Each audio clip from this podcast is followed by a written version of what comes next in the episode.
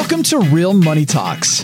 Real strategies from the moneymakers and the world changers that you can use to make millions, keep those millions, multiply your wealth, and build your team.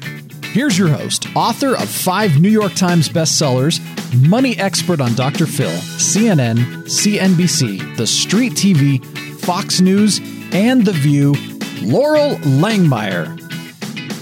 Hi, this is Loral. Welcome back to Loral's Real Money Talk, the podcast that talks about how to make money, how to keep money, how to do invest it, and how to do it with a team. So, again, you're listening from around the world, and I'm always bringing you extraordinary experts or content directly on one of these categories and just how to affect your life so you have a better life around this conversation with money. Today, I have uh, someone actually, I'd say old and new. We've known of each other, and um, looking at to doing some really fun work, possibly down in the Caribbean or somewhere like that together. And I have Gary Coxe with me today. So, Gary, welcome to Loral's Real Money Talk. I am glad to be here. It sounds like good stuff for sure. So, Gary, uh, tell our listeners a little bit about who you are. You know, life's riddled with interesting tragedies and uh, life issues. I think a lot of us that have been here a while have overcome quite a bit. But tell us a little bit about your story and what makes you an expert.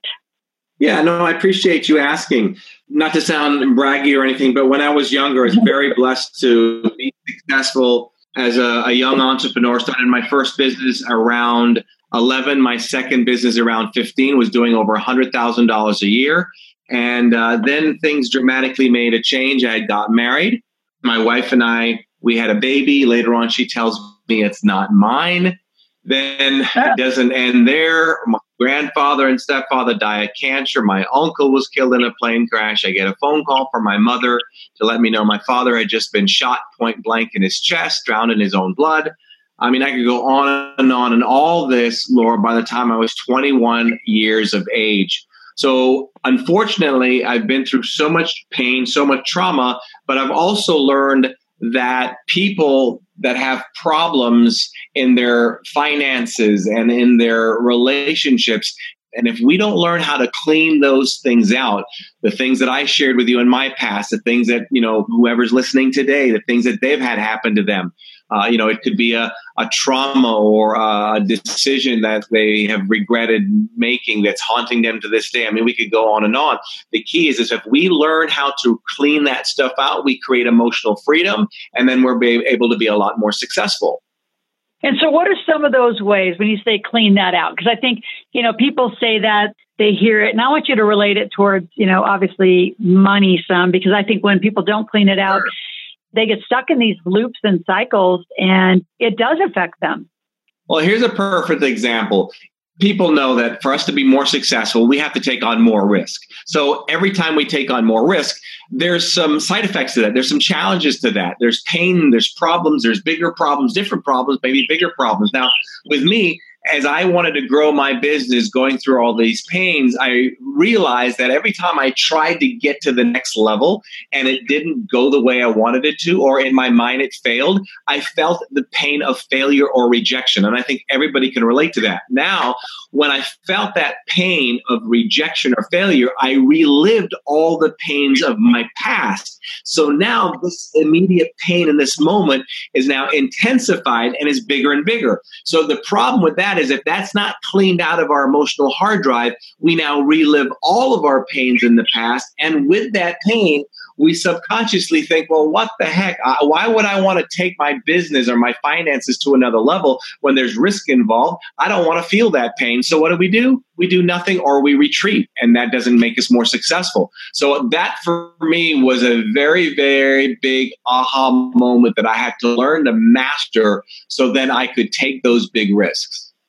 Let's go the other way. So, what happens or what are the consequences to not do this? And actually, I'd probably go further a step is how do you help someone who's listening say, you know, life's spinning, it's crazy. How do you even start identifying? And then from the identification, then look at some of those like really tactical, almost daily steps because it does affect people. It does. Well, it's just one. I mean, you know, we're not here for days, obviously, and I have seminars for days on this stuff. But one clue is how many times do you know the things that you need to do to become more successful, but you're not getting yourself to do it? You know exactly what you need to do. that often is a sign that you have things stuck in your emotional hard drive. And then what we do, we end up circumnavigating by using excuses. So that's a very, very big uh, tail sign. But go to the root cause. I mean, why do you think people get so stuck? That becomes the stories. We all create different stories. We, we've heard before, which is really not true. Change your story, change your life. It's not change your story, but it's believe your story, change your life. So many times the stories are how aware are you of the, the stories, the beliefs, the mental processes that are going through your mind? a great way to do this is if, if we could ever one day, which would be fun, to, to bring somebody on and as I listen to them, I'll be able to identify. I can take virtually anybody, no matter how successful they are, including billionaires, and within a five minute conversation, identify stories that could be slowing them down in some area in life. So, most people I really don't feel, as a majority, Loral, are really consciously aware of all those stories that are slowing them down and keeping them from having more success talk through some of the subconscious work. I mean, obviously, I was in the secret. I've studied this, but a lot of our folks, you know, they hear it in different ways. So I don't think people can hear it enough. And here's what I also say until the result changes, it hasn't really been handled. So, how do you cut to that deeper level of, of really subconscious awareness? That's a very generic question, as we know, because we have so many different people that, that are listening. So, the challenge with something like that if I get one person to ask a question, a problem that they have, or let's say now I get 10 people with the exact same challenge, there's no way I can answer that question exactly the same for all 10 people because everybody has a different challenge that's keeping them from succeeding in that one particular area. So that becomes very challenging. And that's why I do my work on stage. I bring people up on stage so I can identify specifically what their challenge is. If I get two people that have the same problem, I'm going to work with them with totally different approaches based on what's stuck in their emotional hard drive. So that's one of the first things that we have to do. And also another thing is how are you rewarding the behaviors? What are the behaviors that are not working toward your success? And then what are you doing to reward the behaviors? And then what might be the situation that you find that's keeping you from pushing through that? One example I get often is people will come to me, I want to take it to the next level and I issue with rejection. Many times the problems that we think that we have are really not the problems. There's always something underlining it. So I'll find out in talking to the person, it's not the rejection, it's the fact they had a divorce 10 years ago and it wiped them out emotionally, or somebody told them when they were a junior in school that you'll be worthless or you'll amount to nothing. And if that stuff is still creeping up in our emotional hard drive, I don't care how many happy jumping jacks we do, we're still going to take one step forward and five steps back. So this is where this awareness is very, very important to our success, Lord. So, Gary, let's talk about strategy. So, how do you really change that behavior? And again, I'm always looking for the results because I think a lot of people stay up in the thinking part, which just kind of spins around new yeah. thinking and then actually doesn't get a new result that ever comes out on the other side with the behavior. So explain those strategies. All right. So I, won't obviously be able to go into them in the short time that we have, but for anybody to make any change, we have to have some kind of a leverage. And when when I tell people there are two things and two things only that cause us to have the design motivation to succeed, and if you don't know what these two things are, you're only going to get half the formula. Here's what I mean by that.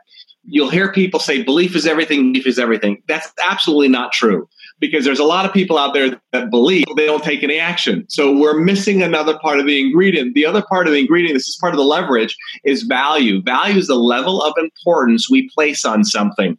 So I don't care how many strategies I give people to change. If they don't have a level of importance on doing it, it's not going to happen. You can get 100 people who want to quit smoking cigarettes in an auditorium and ask them how many of you here would like to quit smoking cigarettes. You're probably going to get close to darn 100 of them put their hands up.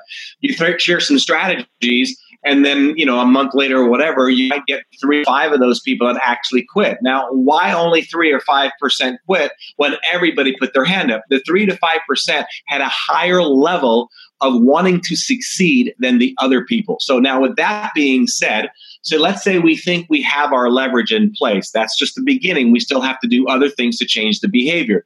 The next thing that would I do is I help a person identify what are the limited beliefs that you're acting on. For every belief we act on, we get a result. So I can look at any result in my life or anybody's life.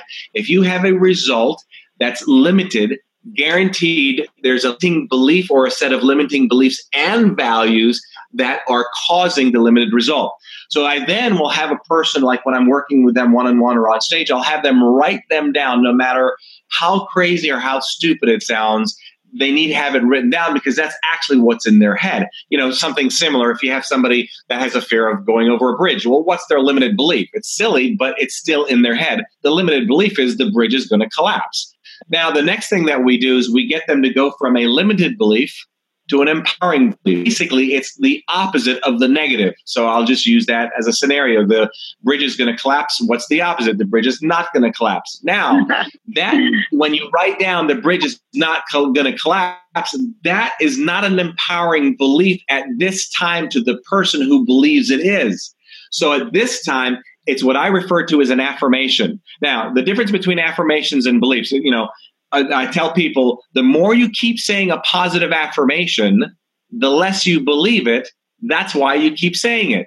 So when I woke up this morning and shaved, I didn't have to look at myself in the mirror and say, You're a man, you're a man, you're a man. I already know that. So if I catch myself saying a belief that's empowering or hoping it to be empowering, if I'm saying it over and over again, it just really means I don't believe it. Now, that doesn't mean don't use it. It just means what we need to focus on now. What are the strategies to take it from maybe a two that we don't believe much to an eight or a nine or a 10. What most people do is when they try to change a limited belief to an empowering one and they don't feel it, they don't buy into it, they feel uncomfortable or they're lying to themselves, they go ahead and go back to the old belief.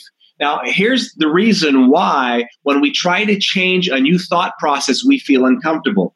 We've been programmed, Loral, to be a slave to our feelings. I encourage people to learn to lead their feelings and not be a slave to them. So when you think about it, every moment that we're consciously awake, what percentage of that time would you say that you truly are a leader of your feelings or a slave to our feelings? Now, we've been programmed to be a slave to our feelings. How do we do that and how do we get this programming? Well, when we're born, what's the first thing that we typically do? We'll cry. When we're hungry, we'll cry. And we do this for how long? We do this month after month, year after year. We're a total slave to our feelings.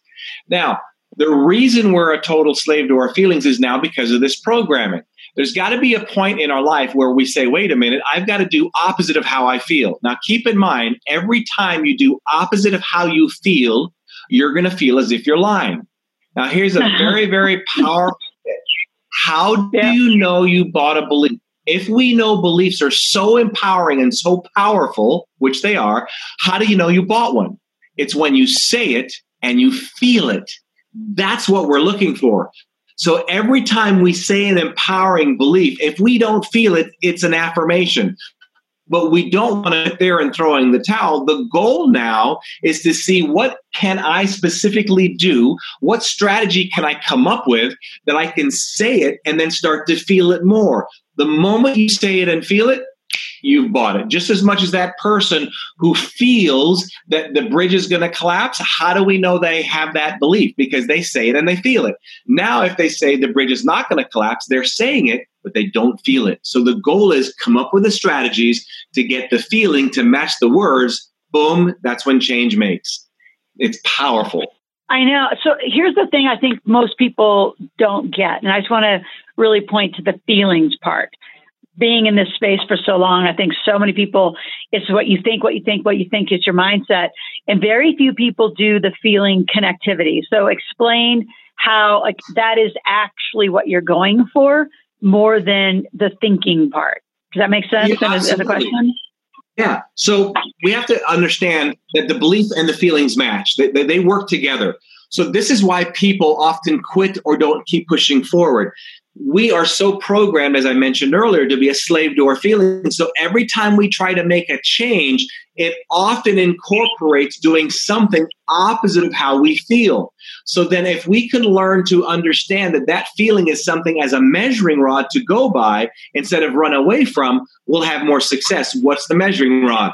The measuring rod is, as I mentioned, if we say it and don't feel it, the measuring rod is wait a minute, we're missing a gap here. So what can I do to take this gap and get the feeling to match the belief? And when when somebody learns to master that and they focus on that more than being a slave to their feelings, it is incredible what we can do as humans with regards to changing. It creates emotional freedom. So now what I do is I just focus on mastering the emotion. And then here's another very powerful belief. As you're learning to do that, you have to have some kind of belief to counteract the fact that you and I, we are slave to our feelings. So what, what belief is that?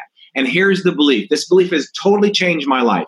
I'll say it slowly so you can write it down for those of you who are able to take notes.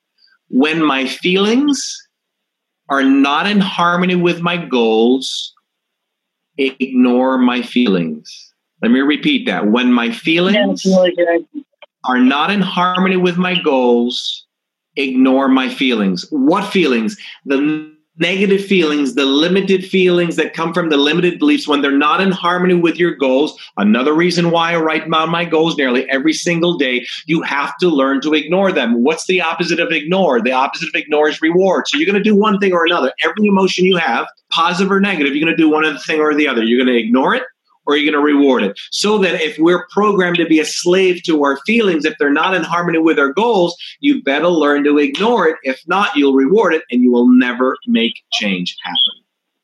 So I'm going to go a little bit uh, different direction. How do you coach people, Gary, on because you were just saying so much your feelings and goals. How do you coach people? Give them some, you know, strategy or tips on setting appropriate goals. And you know, I know everybody knows the SMART goals, you know, blah blah blah. But uh, yeah, yeah. don't you find that, you know, in dealing with money, I mean, I can ask people, yeah. you know, what do you want in the area of money? You know, where do you have pain in the area of money? And what they'll tell me is what they don't want or don't have, but they rarely can speak to what they want or have. You see, you know what I mean? Most people go to the lack in their conversation, and that's not what I asked. I said, "What do you want, or what is your goal, and, and what causes all that to be upside down?" one of the reasons I write down my goals every well, I'm not I try to do it nearly every single day. I write about 30 of them and I repeat them every day. I just don't write it down and look at it the next day. I rewrite it. Now, the reason I do that is because how many times have you written down, let's say you have financial goals and you write them down, and if you were to ask yourself on a scale of one to 10, how much do you believe that's possible? Let's say you, right now, this moment, you write down a 10. And then how eager are you to write down your goal? If that's a 10, that means you have a high value on it. It's important to you. Back to the value and belief situation. Now, the reason I write down the goals again the next day, let's say something happened to me. I bought into some crap or the economy or a company didn't hire me to train or speak for them, whatever it is. Now, the next morning, I start writing down my goals. But wait a minute, I, I look at him and say, Gary, this is ludicrous. Are you? This is silly. This is stupid. This is make believe. So what's actually happening is now I realize, wait a minute, it has nothing to do with the goal. It has to do with something that I allowed to buy into that yesterday was really strong, but today I don't believe it. So it becomes a very powerful measuring rod for people to understand where they're at with regards to what they're capable of accomplishing. Now, in my goals, I write everything down from my financial goals, and I have very long term and I have short term goals. When I write down my goals, it is not a to do list. I have two flip charts in front of me while I'm not traveling, and those two flip charts are my overall big goals that I work on as a company every single day. And then I might have another list that is my to do list to make all these things happen. So that's kind of in a nutshell how I put that together.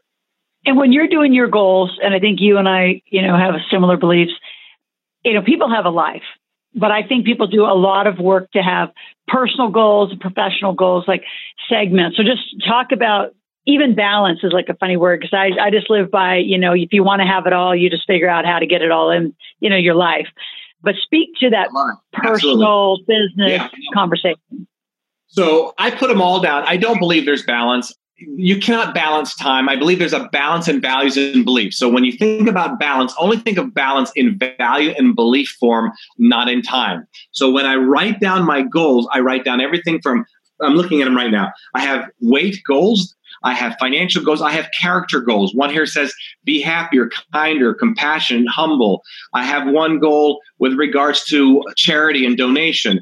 And I put these down every single day. Now, with regards to this balance thing, I believe that life especially if you're you know a driven person you want more for yourself and your family and you want to do more for church and charity and whatnot you cannot have the term balance. Every day you're bobbing and weaving. I mean, if you have a child, the child gets sick, what you were planning to do before the child gets sick gets totally knocked off. So most people don't have, if they live a life that's not boring, they don't have the same thing going on every day. And then you're more subject to, to having to bob and weave more. And when I talk about uh, having balance and values and beliefs, common sense tells me if I have I'm not married or anything, but if I, let's say I were married and my wife's frame of mind today is phenomenal, she's not going to need as much attention from me today. But let's say I found out that a friend of hers died or maybe said something negative about her that she heard from the grapevine. Well, I'm going to switch things up a little bit because I know that maybe that hurt her. So I'm going to do a little something different for her. I might buy her some flowers. I might spend an extra uh, two hours with her where normally yesterday I didn't have to do. This is called the balancing of values. It's not like, okay, every day I'm going to spend an hour with her, three hours doing this, one hour doing this. That's ludicrous. It's not necessarily. But when you understand the balancing of values and beliefs, then you just move and massage things as you need. And life is so much more fulfilling because you're not fulfilled when you're not understanding and filling your value system. And when you get it filled and you understand it, when it gets off a little bit or you can read it before it does, man, your life has way more meaning and purpose. Would agree. Gary, if people want to get a hold of you, uh, what we do here on this podcast is we send people to askloral.com. So it's A-S-K-L-O-R-A-L. They can uh, make a request. They can ask a question. We can put it in your show notes, but uh, what's a place that they can get a hold of you if they want to talk and work with you directly? Oh, awesome. Thank you. They can go to my website, garycoxe.com. That's G A R Y C O X E. Don't forget the E, garycoxe.com forward slash coaching. I don't do a lot of coaching because of my time, but if you're really interested, go there and you'll see the information, what it takes to get us together. Awesome. Gary, thank you. And uh, we appreciate you being on Loral's Real Money Talks. Those of you listening, again, this is a critical conversation, not about goal setting, but I really want you to re listen because the connectivity of how you think, how you feel will result in your behavior and your goals. So, Gary, I appreciate you being on and uh, all of you. Spend some time setting your goals you, and Loral. setting your, uh, thank you, and set your goals and go out and share them. Share them on AskLoral.com, share them on my Facebook page, share them on my Instagram or Twitter. We'll be back in touch on Loral's Real Money Talks uh, next week.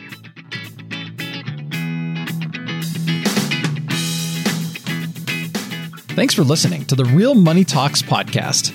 Your host has been Loral Langemeier, author of five New York Times bestsellers, money expert on Dr. Phil, CNN, CNBC, The Street TV, Fox News, and The View.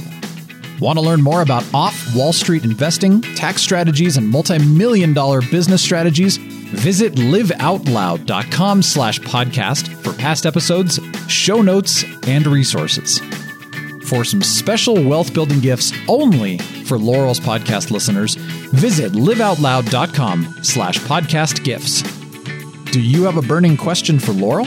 Visit askloral.com to submit your question and it may just be covered on a podcast episode. So stay tuned and be sure to subscribe to get new episodes every week.